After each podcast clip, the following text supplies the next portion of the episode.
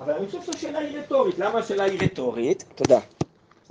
משום שאנחנו רואים שריבונו של עולם ברא עולם יפה, עולם עשיר, עולם מגוון. יש הרבה ירקות, הרבה פירות, הרבה סוגים, נכון? ודאי בארץ ישראל. בכלל אדם יכול להתקיים מלחם ומים, נכון? ריבונו של עולם אבל ברא הרבה דברים נוספים, הרבה פירות, הרבה ירקות שהם בריאים לאדם, נכון? הם גם מתוקים וטובים, ואדם נהנה לאכול אותם, נכון?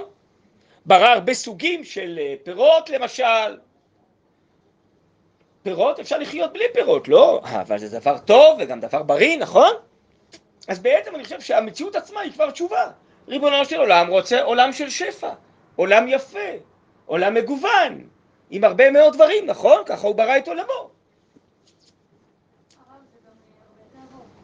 זה? או, יפה, בסדר. אז עכשיו אם כן, שאלתי איך ריבונו שלום רוצה שיראה העולם. עניתי, אה, המציאות מורה שהוא רוצה שיהיה עולם יפה. אבל את אומרת, אם כן, אז זה עלול לבלבל אותנו. כי אם יש עולם יפה, אולי נתאבל לו, והרב קוק פה באחת הפסקאות אומר, נתבהם, כן? את צודקת. אז צריך להבין, אז למה ריבונו של עולם עשה עולם כזה יפה, אם זה עלול לעורר את האבות שלנו? תשובה, מצד ההיגיון הפשוט. תשובה, ריבונו של עולם כנראה חושב שיש ביכולתנו להתייחס למציאות נכון ולא להתבלבל. לא להתבהם, לא לשקוע בתאוות. וזה נכון, רואים את זה היום. אדם עלול להגיע להתמכרויות. יש דברים שמאוד מושכים. התמכרות לאוכל, התמכרות לאלכוהול, התמכרות לסמים, התמכרות לכל מיני עניינים. הוא נמשך בהתחלה, כן? הוא אה, רק מנסה את זה, ואחרי זה הוא משועבד לזה. טוב, אז אם כן, אז למה ריבונו של עולם? כנראה הוא חושב, הוא לא מעמיד הרי אדם, את העולם, את עם ישראל בניסיון שעם ישראל לא יכול לעמוד בו. כנראה שהוא חושב שאנחנו יכולים לעמוד בזה. אבל לא רק לעמוד בזה, אתה יכול להבין, אולי זה רק ניסיון לנסות אותי כדי שאני אעמוד בניסיון, אני אקבל שכר, הניסיון מרים אותי על נס, נתתי לרעך הנס להתנוסס, גורם לי להתעלות, יותר ממה שהייתי קודם, התגברתי על איזה מכשול והוצאתי מעצמי עוד כוחות, אז עליתי, אז זה מצידי. אבל אולי עוד יותר מזה, ותכף נראה בפסקאות, אני פשוט מכין את מה שנראה כאן בפסקאות. ריבונו של עולם אולי חושב שאנחנו יכולים גם ליהנות מהשפע הזה, לא רק לא להשתעבד לזה, זה יהיה ניסיון, אלא לכתחילה לראות בכל דבר את טוב השם. ולהודות להשם על הכל, וכל דבר כזה יהיה עבודת השם. אמנם זה מדרגה עליונה, מה שעכשיו אני בעצם מצייר, שאנחנו בעצם נהנה מהרבה מאוד דברים, ולא רק מהצד החושי הגופני שלהם, אלא נהנה מזה שאנחנו נהנים מטוב השם. זה מדרגה עליונה. לחשוב על זה, לזכור את זה, לדעת שבזה אני עובד את השם. בעצם בספרים כתוב שזה מדרגת הקדושה, שהיא יכולה להופיע בארץ ישראל, ואם מדרגת עם ישראל קדושים תהיו, עם ישראל הוא עם קדוש. אז זה לא מה שאנחנו כבר עכשיו שמה, בסדר? כי זה בסוף המידות של רבי פליחת בן יאיר, תורה מביאה על ידי זהירות, זריזות, יש עוד כמה מדרגות לפני זה, אבל לפחות אפשר לסמן את היעד. בעצם המצב האידיאלי, אנחנו אמורים לחיות עם ובתוך השפע הזה, וגם לשמוח וליהנות בו, אבל לא רק ליהנות מהצד החושני, הגשמי, התאוותני של הדברים, אלא ליהנות מזה שאני נהנה מטוב השם. ככה כתוב בגמרא על רבי אבאו, דאה ומצמית פורתא. זה סיפור כאן בהמשך הגמרא, במסכת ברכות, גם מופיע בכרך הזה עם הביאור של הרב קוק. תמיד היה לו פרוטה בכיס. אז אנחנו ודאי היינו מסבירים, פרוטה בכיס, אם יבוא אני, אתן לו צדקה. לא. אני אגיד את זה בלשוני. אם יבוא איזה סוחר עם איזה פרי טרופי מאיי הוואי שהוא עוד לא טעם, הוא יקנה והוא יאכל אותו והוא ייהנה מהפרי הזה. בשביל זה רבי אבאו היה שומע פרוטה בכיס. למה? אומר הרב קוק, רבי אבאו היה אדם קדוש. הוא רצה ליהנות מכל הטוב האלוקי שנמצא בעולם. ויש טוב שהוא עוד לא נהנה ממנו, עוד לא הודה להשם על הטוב הזה. אז הוא רוצה לקנות את זה כדי ליהנות מהברכה האלוקית המיוחדת בגוון הזה של הפרי הזה שהוא עוד לא אכל. טוב, זה מדרגה נשגבה. אבל ארץ ישראל, שהיא ארץ הקודש, שהיא ארץ זבת חלב ודבש, שהיא ארץ של שפע אלוקי שעיני השם אלוקיך בה מראשית שנה עד אחרית שנה, היא מכוונת אותנו למדרגה הזאת. אולי לנו זה עוד קשה, בדורות שלנו, לעתיד לבוא. אולי לכל אחד מאיתנו באופן אישי הוא עוד לא הגיע לזה. בסדר, נכון. אבל לפחות צריך להבין את היעד. ולכן העולם הוא עולם יפה, וודאי ארץ ישראל היא מגדלת דברים יפים ועוצמתיים ועסיסיים ומלאים. ויש משנה במסכת סוטה אומרת שמי שחרב בית המקדש ניטל טעם הפירות, טעם הדגים, שומן הדגים, כל הפירות הצטמקו והצטמצמו, ככה המשנה אומרת. משנה זה דעות של תנאים מימי בית שני, שזה מה שקרה, אולי עוד לפני זה, מזמן שחרב בית המקדש.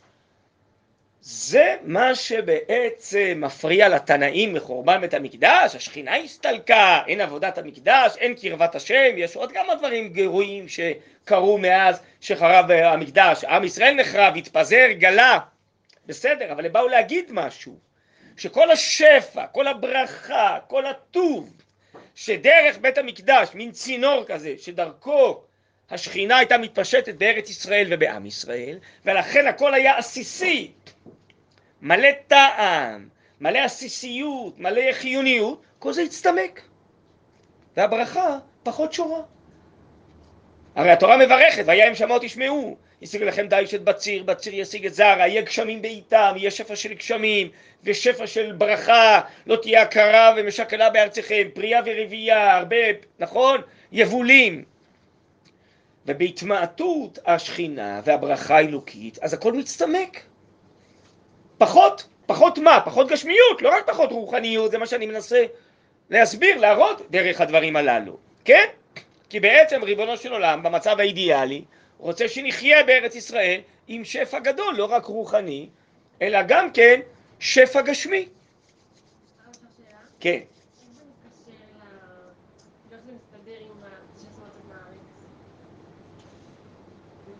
לא הבנתי.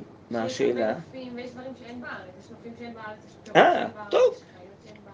ארץ ישראל היא בעצם הלב, המרכז, כמו בגוף האדם שיש לב ויש מוח וזה איברים שדרכם הנשמה מופיעה, כן? אז לכן הלב הוא הדבר הכי חשוב.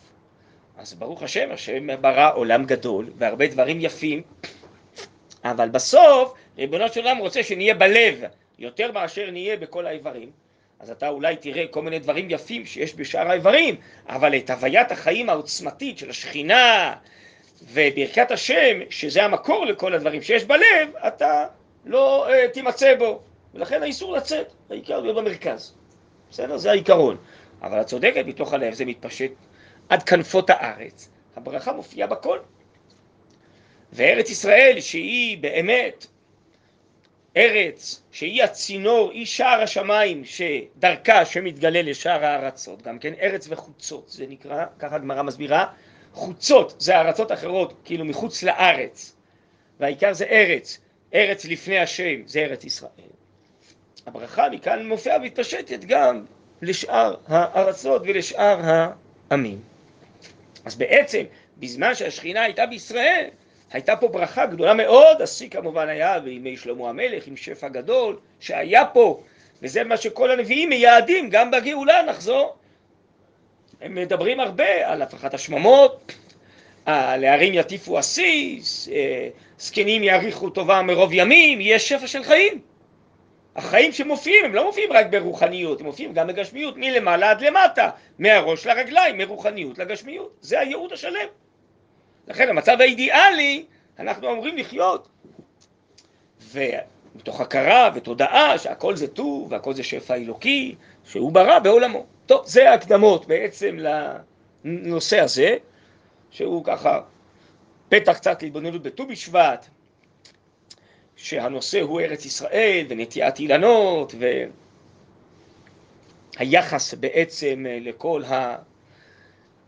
ברכה הגשמית שיש בעולם. אז בואו נקרא קצת מה שאפשר כאן אה, מהפסקאות הללו, נראה מה שנספיק עכשיו. אז יש לכם כאן,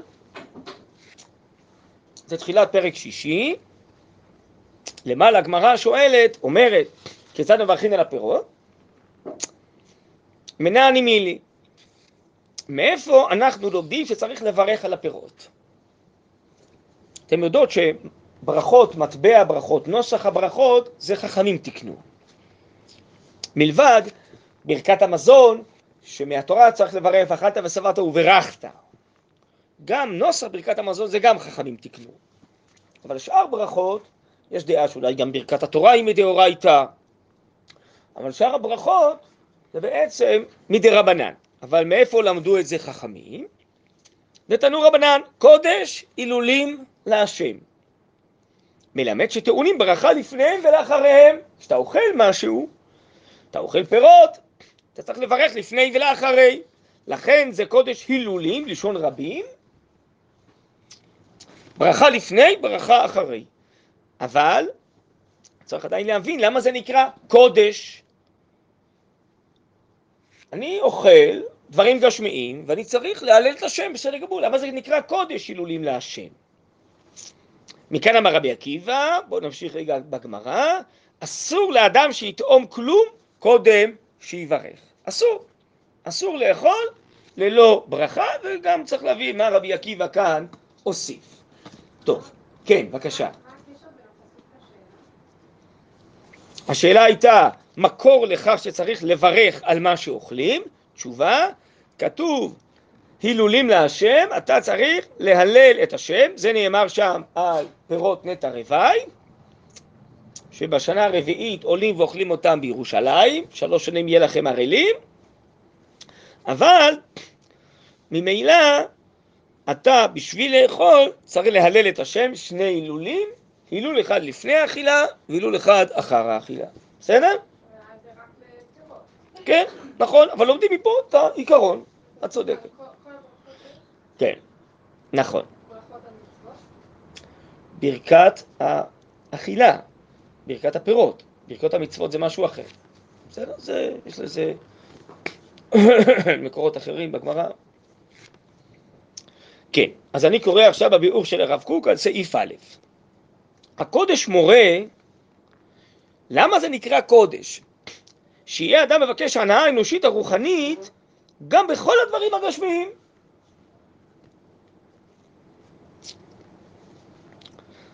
על כן ראוי שיותר יתענג על הידיעה במעשה השם, ביצירת כל דבר שהוא נהנה ממנו לרומם את נפשו האנושית, ממה שיתענג על הנאה החושית. טוב, אני רוצה לנסות פה רגע להסביר כמה דברים. קודם כל אני רוצה להסביר את המילה קודש. אצלנו כרגיל קודש זה משהו כזה, נכון? נשגב, עליון, הקדש, משהו מרומם, אולי שאסור לנו, אבל יש לזה עוד משמעות.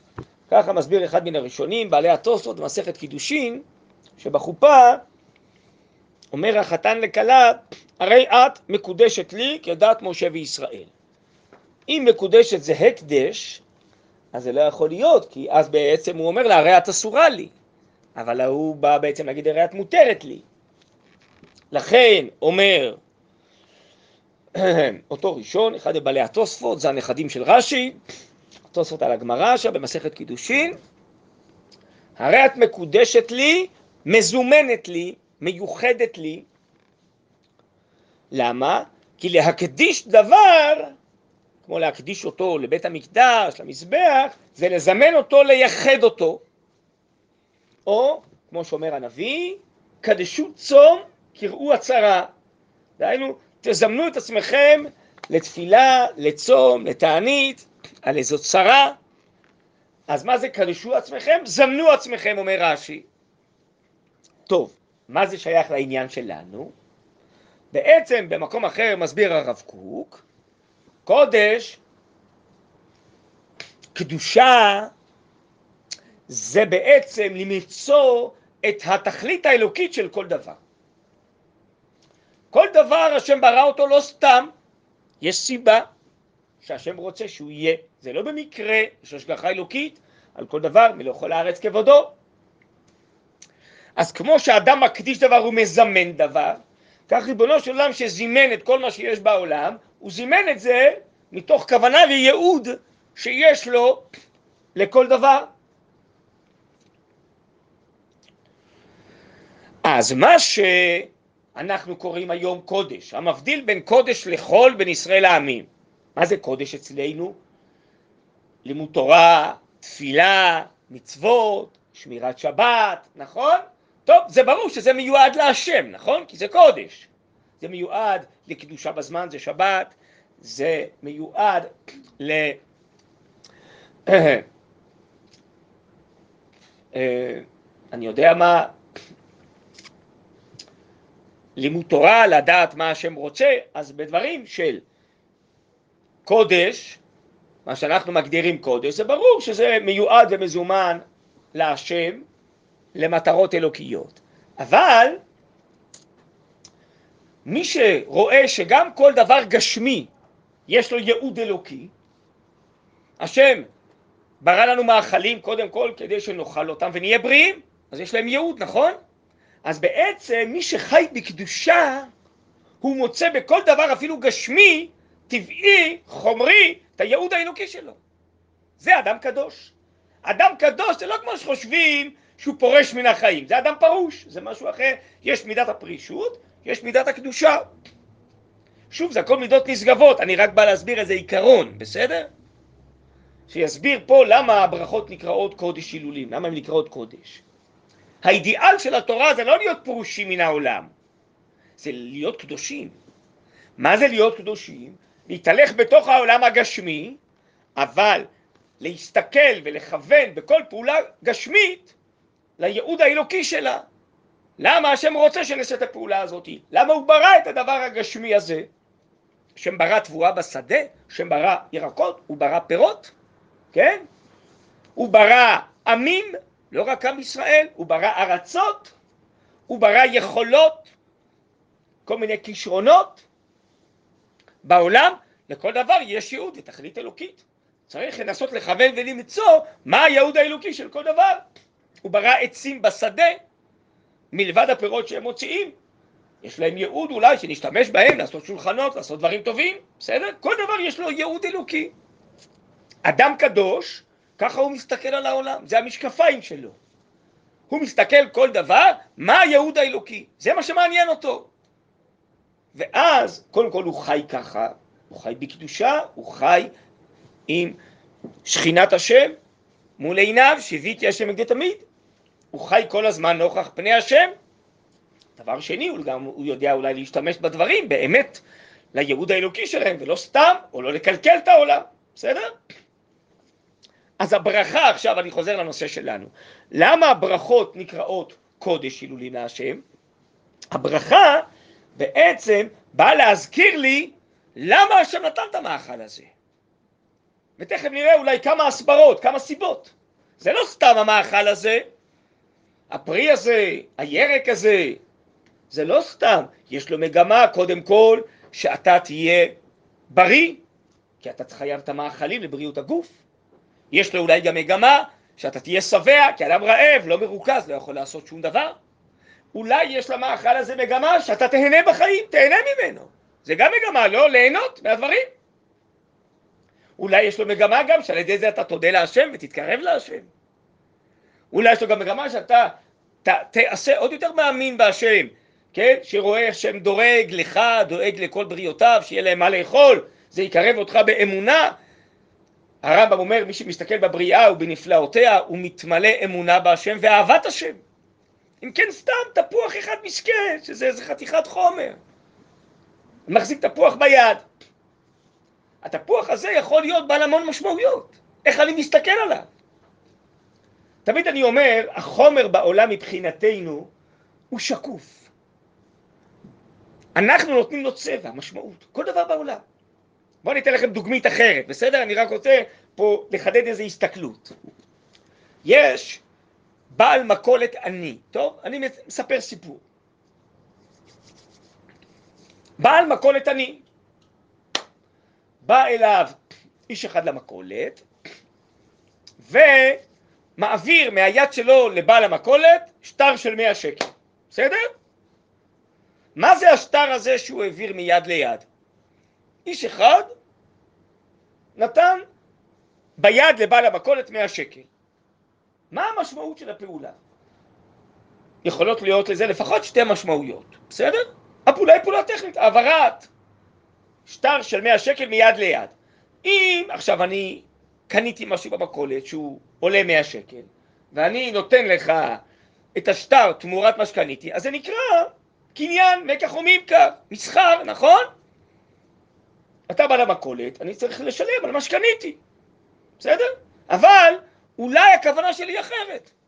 עכשיו, גם אולי קניתי דברים, זה לא משנה. אבל אני מעביר לך את המאה שקל כי אתה אדם עני, אני רוצה לעזור לך. בתורת צדקה, בתורת מצווה. ואז המאה שקל האלה, בעצם הם לא פעולה של משא ומתן של קניין, זה פעולה של מצווה, של צדקה, נכון? בעצם הפעולה אותה פעולה. העברתי באופן מעשי, טכני, 100 שקל מיד ליד. אבל אם עשיתי פעולת חול, או פעולת קודש, פעולה של קניין, או פעולה של מצווה, מה נותן לזה משמעות? המחשבה שלי. לכן אמרתי, הפעולה היא שקופה. מה זורם דרך הפעולה? הפעולה היא זה איזה צינור. המאה שקל האלה, החומר הזה הוא שקוף. מה המשמעות של מה שהוא עושה? זה אני קובע, המחשבה שלי, הכוונה שלי בלב, קובעת מה המשמעות של הפעולה. אני נותן לה משמעות, נכון? האם זה סתם פעולת חול, פעולת קניין או פעולת צדקה? אותו דבר, אני מחזיק תפוח ביד. תפוח. יכול, אה, יש לי תפוח נחמד, מתחשק לי לאכול אותו, ואני נוגס בו ואוכל. אם באמת לא בירכתי לפני ואחרי, לא חשבתי על מה אני אוכל, אז על זה יגיד הכוזרי, זה אכילת השיכור. אכלת בלי הרבה תודעה מה אני אוכל פה. כמו שיכור שעכשיו מביאים לו משהו והוא אוכל. אבל אם זה אכילת הפיקח, כדברי הכוזרי, אז התפוח הזה מבחינתי זה איזה ברכת השם שהגיע אליי. השם שלח לי ברכה, נתן לי משהו כדי שאני אוכל א', להיות בריא ממנו. תפוח זה דבר בריא. לאיזון מהחומרים של, של זה טובים לגוף שלי. ב', אולי שאני אסבע, שלא תקרקר לי הבטן, כמו שאמרתי קודם. ג', אני גם נהנה מתפוח השישי. ד', אולי גם שאני אודה לו. אני אודה להשם ואני אתמלא יותר אהבת השם וברכת השם וקרבה להשם. תראו כמה דברים כבר, בסדר? מניתי ארבע, אפשר עוד, תראו פה לפחות, יש פה איזה ארבעה דברים בתוך הפסקה. לפחות ארבעה דברים האלה עשה התפוח המשכן הזה, זה חתיכת חומר התפוח, מה הוא כלום? אבל זה בכלל לא חשוב התפוח עצמו. השאלה היא מה עובר דרכו, מה זה מעורר, מה היחס שלי אליו. זה השאלה מה זה תפוח. עכשיו תראו את זה גם במילים, בסדר? לא תמיד מבינים בכלל בברכה למשל, מה אומרים במילים. זה אולי צריך ללמוד בפני עצמו, אלא אם כן אתם לומדים את זה עם הרב אמיר או מישהו אחר, אבל מה זה המילים ברוך אתה השם, אתם יודעות? מה? הוא אמר שתגיעו?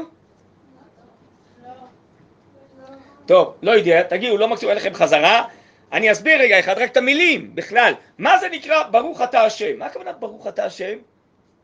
נותנים לו ברוכה לקדוש ברוך הוא, נותנים לו שכוייך. מה זה ברוך אתה השם? אתם יודעות בכלל לשון הברכה. כל ברכה מדי רבנן, מטבע ברכה זה ברוך. מה זה ברוך? אז מוסבר הדבר הזה בספר נפש החיים, רב חיים וולוז'ין של תלמיד הגר"א, מובא בהרבה ספרים, בהרבה מקורות, אני רק מביא את זה משם.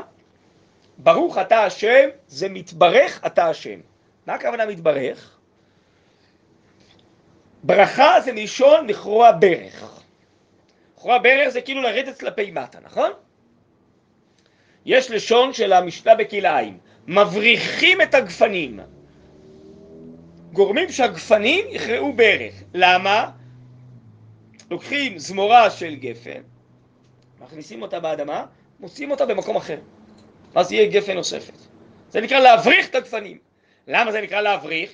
כי היא קורעת ברך. בסדר? היא משתפלת כלפי מטה. ולכן מקום שהוא נמוך, שהוא סופג אליו ברכה, איך הוא נקרא? איך הוא נקרא? תחשבו. בסדר, חידות לפורים כבר, אתם מתכוננות לפורים, אפשר לעשות לכם חידות. מקום שהוא נמוך, שהוא סופג אליו הרבה ברכה, איך הוא נקרא? בריכה, יפה.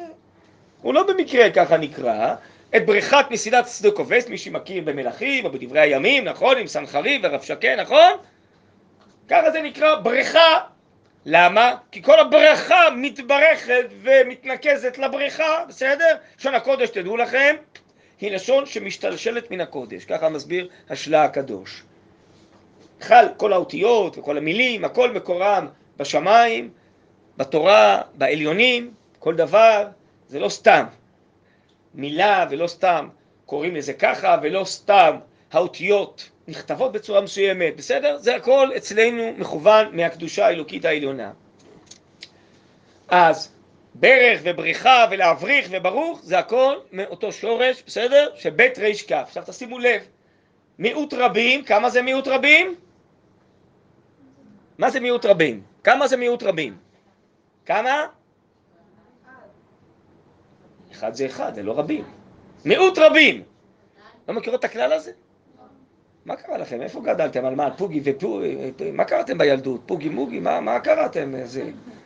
יש דברים יסודיים שזה, מה, מה זה מיעוט רבים? זה משפט ידוע בחז"ל, בתורה. מה, מה קרה לכם? מיעוט רבים, שניים. בסדר? בראשית ברא אלוקית, נכון? העולם מתחיל בבית, אומר המדרש, למה?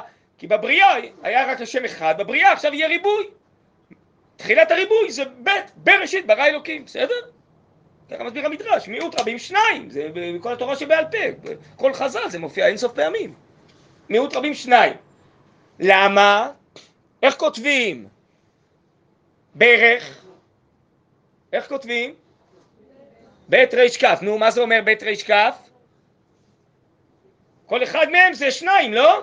בית זה שניים, כף זה שניים, עשרים, כף, אה, רש זה אה, שניים, זה מאתיים, לא? נכון? זה הלשון של תחילת הריבוי, זה שניים.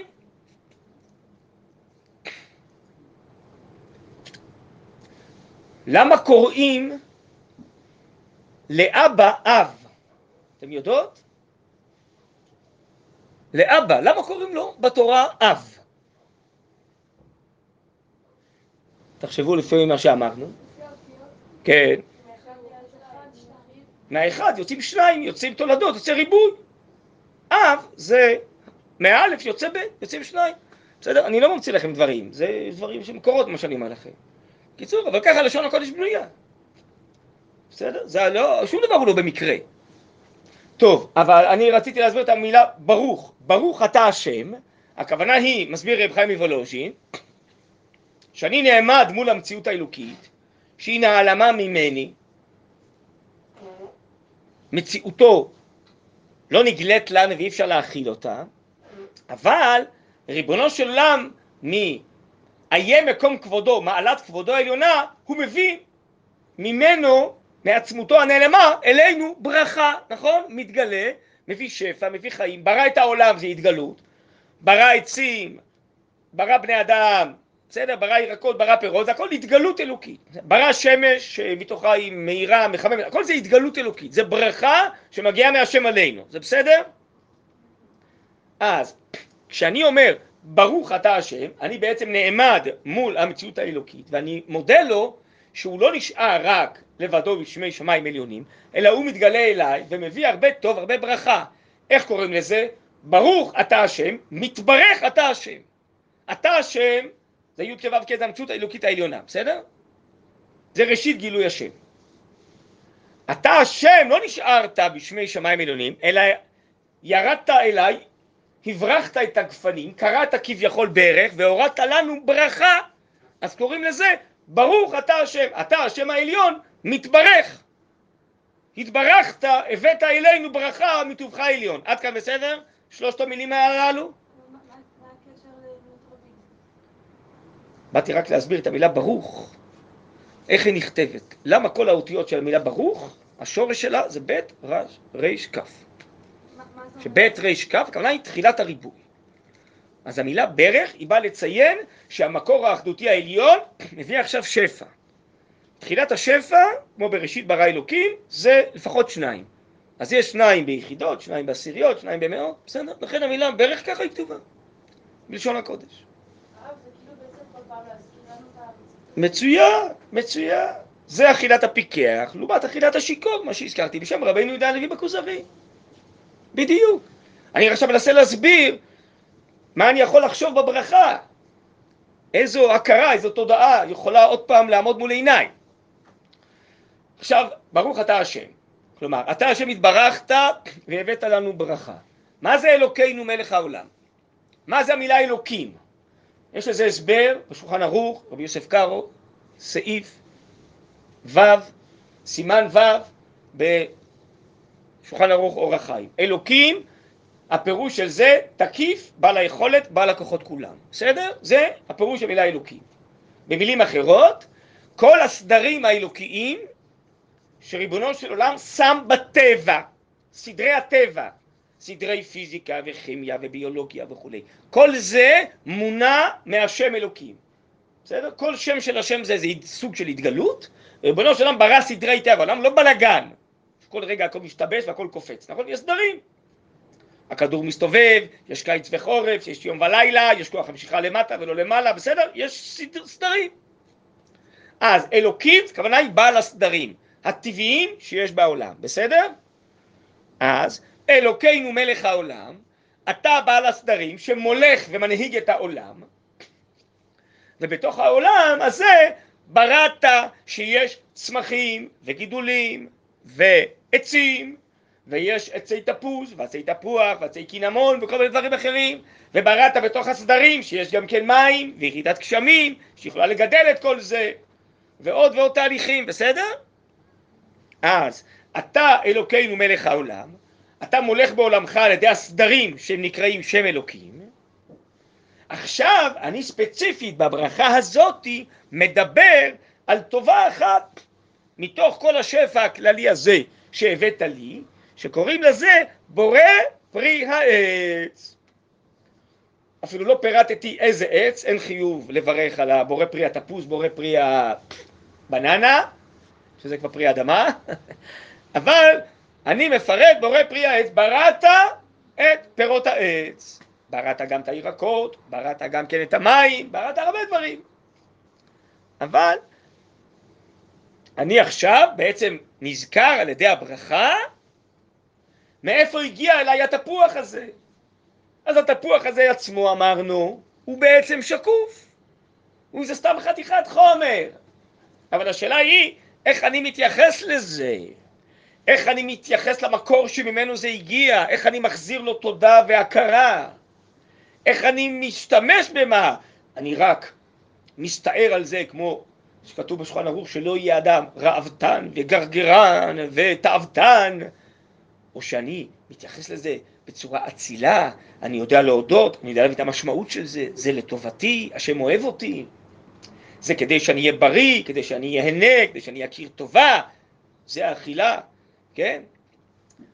אז כמו שבני אדם לא אוכלים כמו בעלי חיים, הם מנומסים מה שנקרא, נכון? הם אוכלים עם סכין ומזלג, לא, יש להם צלחת, הם לא ככה טורפים עם הציפורניים והשיניים כמו בעלי חיים, נכון? אבל לא, אתה אומר אדם, בצלם אלוקים, צריך לאכול בצורה יפה, נאותה, נכון? יפה. אז אדם מישראל, אדם של עם קדוש, צריך לאכול לא רק בצורה אנושית של לימוסי דרך ארץ שקדמו לתורה, אלא צריך לאכול מתוך תודעה של תורה, של אמונה, תודעה אלוקית, שהוא קיבל את זה מריבונו שלהם, יש לזה הרבה תכליות. טוב, סיבכתי אתכם, אתם תצליחו לאכול פרי העץ פעם הבאה? תצליחו לאכול איזה תפוח? אה? טוב, אז בסדר, אז אנחנו בעצם על ידי הברכות, תכף נראה את הפירוט קצת יותר אולי בתוך ה... מילים בפנים של הרב קוק, אבל הברכה לפני והברכה אחרי, בעצם לפני זה יותר להכיר את מה אני עומד לאכול, ואחרי זה יותר גם הכרה טובה על מה שאכלתי, בסדר? אבל זה הכוונה קודש, קודש הכוונה היא המגמה האלוקית של זה. איזה מגמות אלוקיות עוברות דרך הדבר הזה. זה נקרא הילולים, להלל את השם לפני ואחרי.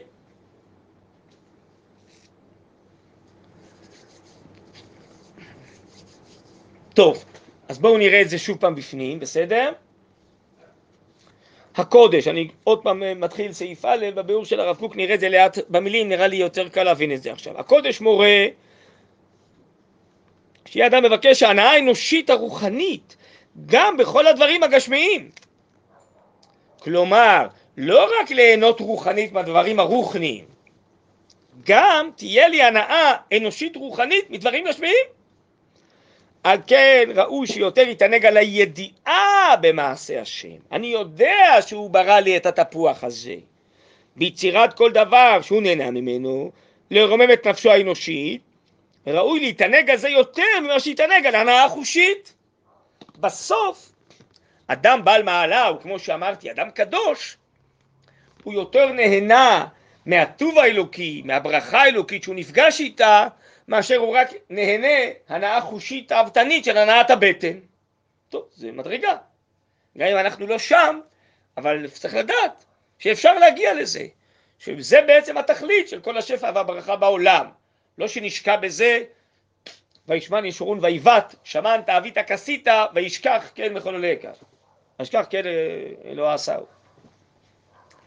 אלא השפע זה כדי שנתמלא מרוב טובה, מתוך כך, מרוב הכרה, מרוב שמחה, נכון? אדם כרגיל יש לו ביקורים, הוא מביא את זה להשם לבית המקדש, נכון? הוא בא לשמוח ולהודות להשם על כל השבע נטע רוואי, אותו דבר.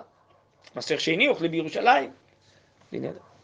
בעזרת השם. טוב, וראוי, אני ממשיך לקרוא, שתהיה השקפה רוחנית חודרת על חסדי השם וחוכמתו בעצם היצירה.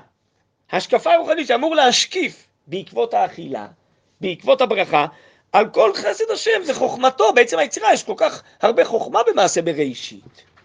השם ברא תנאי חיים כאלה שיגדלו כל מיני דברים. נכון, אתם רואות, מגיעים לכל מיני כוכבים אחרים, בינתיים לא מצאו עוד חיים במקומות אחרים, זה צריך איזה תנאי גידול, זה הכל חוכמה אלוקית.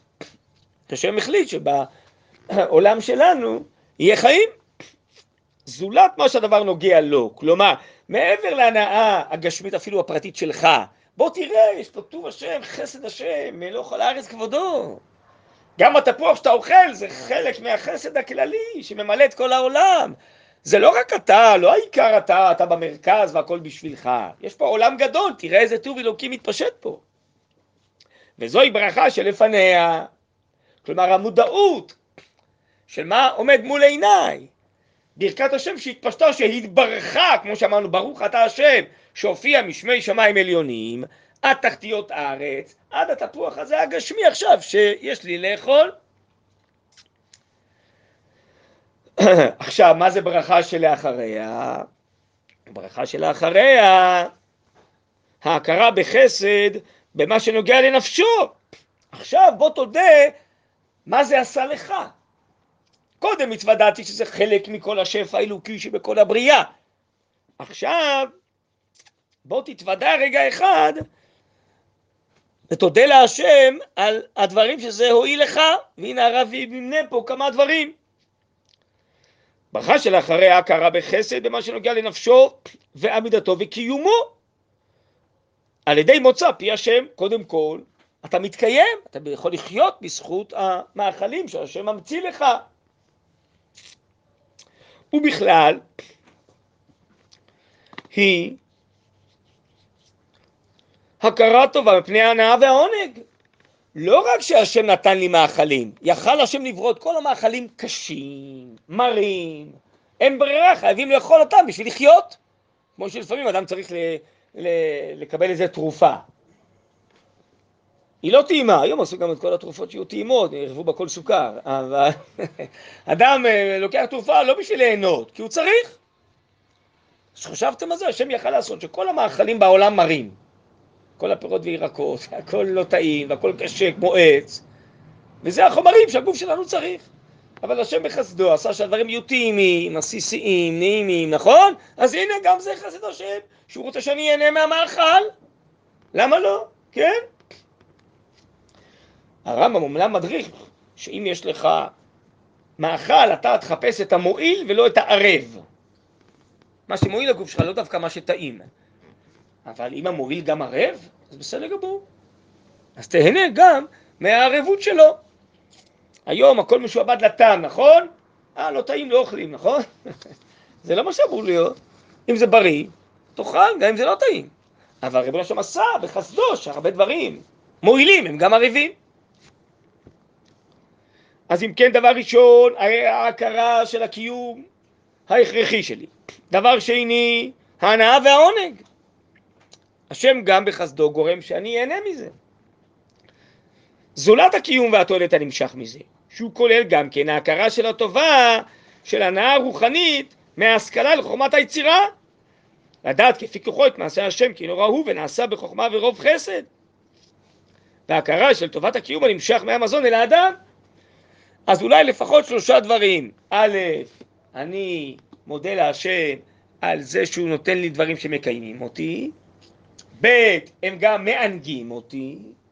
ג', אני נהנה, יש לי זכות לפגוש את הטוב והחסד האלוקי ולראות אותו וליהנות ממנו ולהודות לו. אז אני מודה להשם שאני חי בעולם כזה, שאני מוקף וטבול בטוב וחסד אלוקי, שאני יכול לראות אותו, ליהנות ממנו ולהודות לו. גם על זה אני מודה.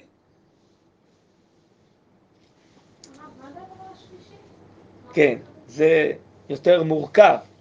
אני נהנה, אני מודה על זה שאני חי בעולם של ריבונו של עולם, מלא שפע, מלא טוב, שאני יכול לראות אותו ולהודות עליו. זה לא הדבר השני? לא. קודם כל הודיתי שברוך השם אני חי בזכות המאכל. יש לי קיום פיזי, הכרחי. ב', אני נהנה שאני גם נהנה פיזית, חושית, מהמאכל. הוא טעים לי. ג', אני נהנה, אני מודה, סליחה, יותר נכון, על זה שהנפש המשכלת שלי, בזכות המאכל, רואה, נפגשת עם טוב אלוקי ומודה לו. זה פעולה נפשית רוחנית. זכיתי שיש לי חיים נפשיים עשירים שריבונו של עולם מראה לי את טובו ואת חסדו ואני יכול להיפגש עם זה ולהודות לו מבחינה שכלית רוחנית בקשר עכשיו להנאה הגופנית. כן, נכון. אז אם כן, הברכה לפני המאכל זה בכלל להיות מודעים שזה טוב השם וחסד השם שמשתלשל. משמי שמיים אלוהים בתחתיות הארץ על פי סדרים אלוקיים. מלאי טוב, חסד וחוכמה. הברכה של אחרי, יש לה לפחות שלוש תכליות. להודות להשם היא הודאה, הכרת הטוב על מה שאכלתי, א', על הקיום הפיזי שלי, ב', על ההנאה ממה שאכלתי, ההנאה הפיזית שלי, ג', על ההנאה הרוחנית, השכלית, הנפשית שיש לי, שאני בזכות זה נפגש עם טוב השם, כמו שאני נפגש איתו בתורה, אני גם נפגש איתו דרך המאכלים, אני נהנה לראות איזה שפע, איזה טוב, איזה חסד, איזה חוכמה אלוקית, וליהנות מזה רוחנית, שכלית, נפשית. שאני מודה להשם על זה שבזכות המאכל אני קיים, פיזית, ב' אני גם מודה לו שהמאכל הזה היה גם טעים. לא רק שהוא מקיים אותי, הוא גם היה נעים לי. אני מסיים. על כן אומר רבי עקיבא כאן בסוף, אסור לאדם שיטעום כלום קודם שיברר. כי גם הנעת הטעימה, אפילו רק לטעום, והעונג המשותף אל הקיום, ראוי לברך עליו.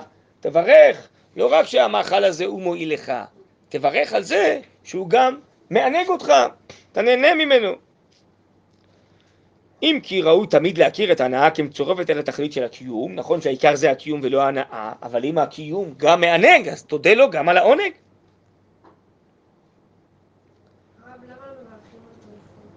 על תרופות? כן. זה באמת שאלה טובה. כי בסופו של דבר נקבע להלכה שהברכה היא על הנעת החך. אם החך לא נהנה, אז לא מברכים.